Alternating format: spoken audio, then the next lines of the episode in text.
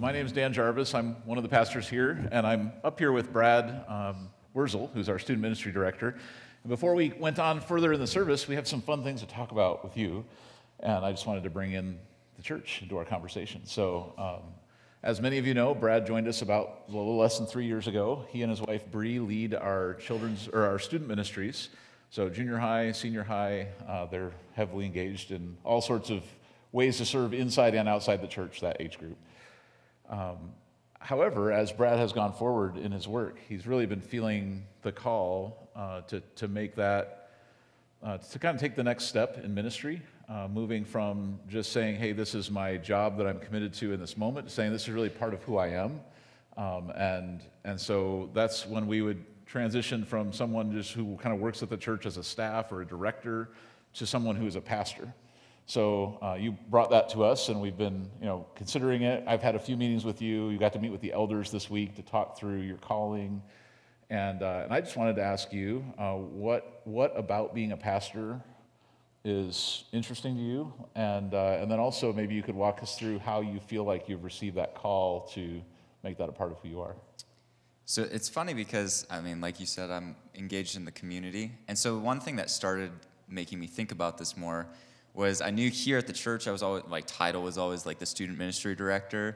And then when I would talk to students in the community, I would say that, and then they're like, What are you, a part of the YMCA or something like that? So they didn't really understand what that is.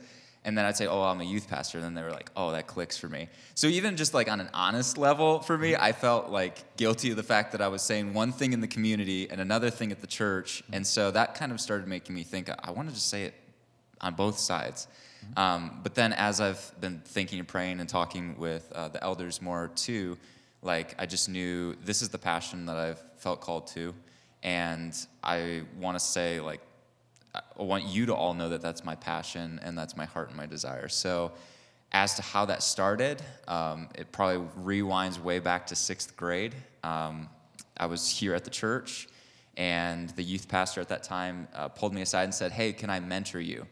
And I said yes. And I had no clue what that meant. But I knew I was going to be mentored. So um, from that point, he would meet with me consistently week after week. And I saw the impact that it started making in my life of where I was going. Like I was thinking about things more in a challenging way. He was asking me always, why, why do you believe what you believe?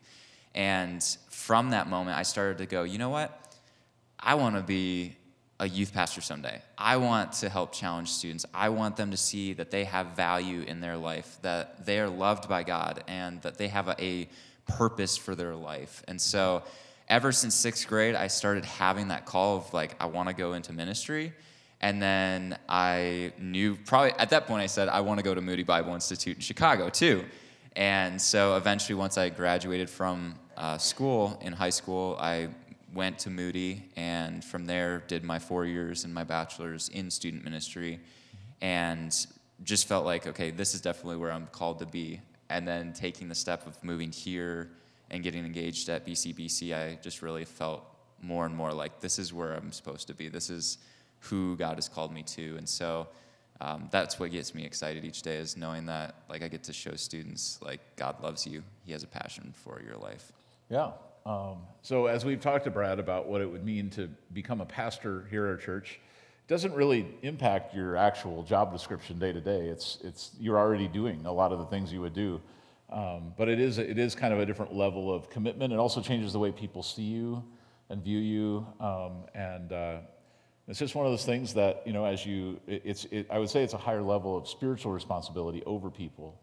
And I wanted to share uh, up on the screen here the job description of a pastor, just right out of the Bible in 1 Peter chapter 5. Uh, it says, This is Peter writing. He says, As a fellow elder, I appeal to you.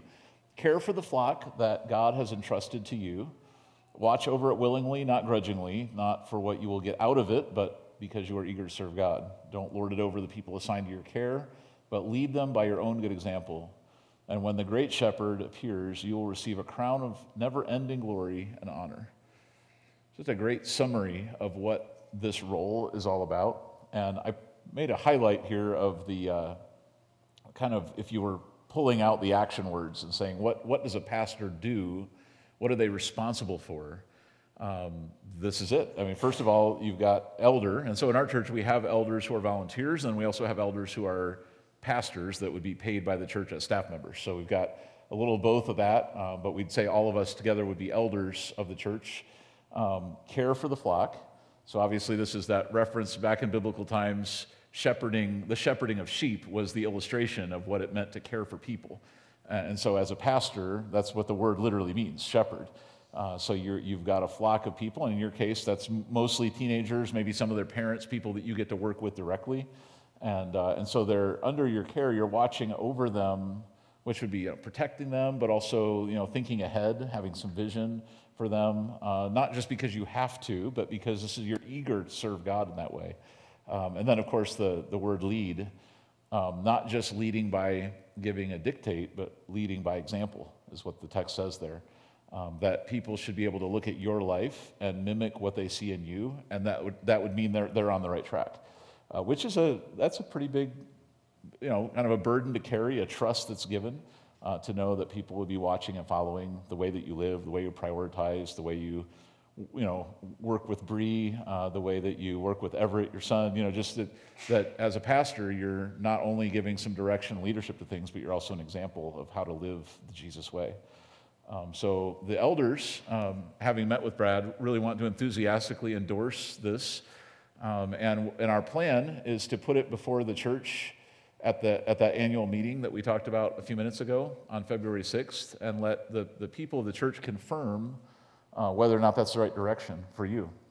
So that gives us two weeks um, as a church body. Uh, just if you have questions for Brad or you want to walk up and encourage him, I realize some of you have probably known Brad since what sixth grade or were you literally a baby in this church? Yeah, yeah. So some of you have been nursery duty with Brad. I, you know, so you know him well. Um, you could uh, you could encourage him, or if you have you know red flags or questions that you think would be important to talk about before February sixth, this is that window of opportunity uh, for that. And uh, Brad, as you uh, just, I just want to ask you for how, how should we be praying for you, for Bree? This doesn't really represent a transition of your workload, but it, it's just it's a step forward in your ministry. So, how would you like us to be praying for you in the next few weeks? I think, I mean, even with the elders, they had me read a book through, and we talked through First Timothy and what the role of an elder looks like.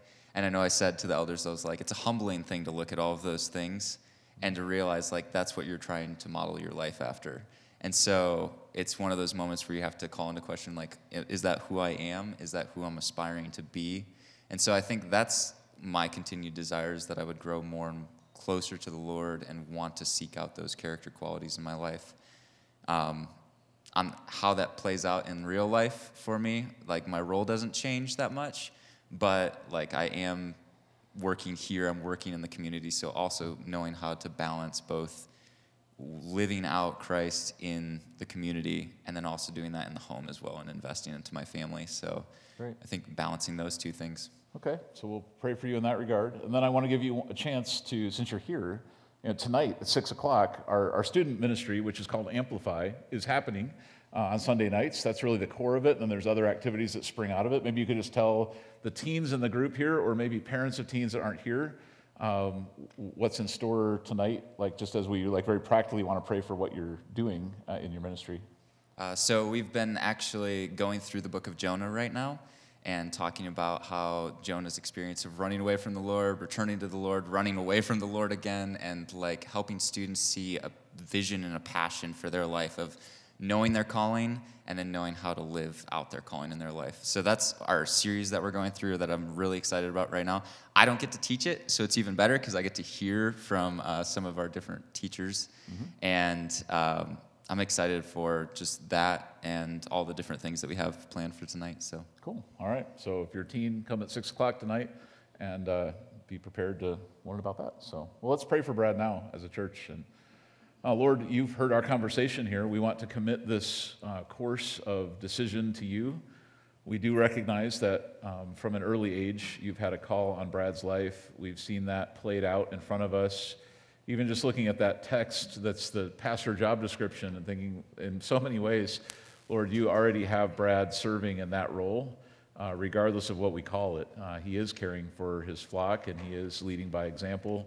I pray that you would give him um, confidence and assurance in the next couple of weeks as we move toward uh, that, that annual meeting. Um, Lord, that if this is the right course, that you would confirm it through um, your Holy Spirit uh, working in Brad and Bree's hearts, but also uh, in our congregation here as we get to give feedback to Brad, ask him questions, and encourage him along this road. Thank you for bringing him here. Thank you for letting him be a part of our ministry in so many different ways, uh, for a lot of the, the hidden things that he's involved in to serve that none of us really even know about. Uh, and then some of the upfront things he does as well. We're just very grateful for his service, and we pray that you would continue to guide him uh, into these next steps. And uh, we pray for your blessing on him. In Jesus' name, amen.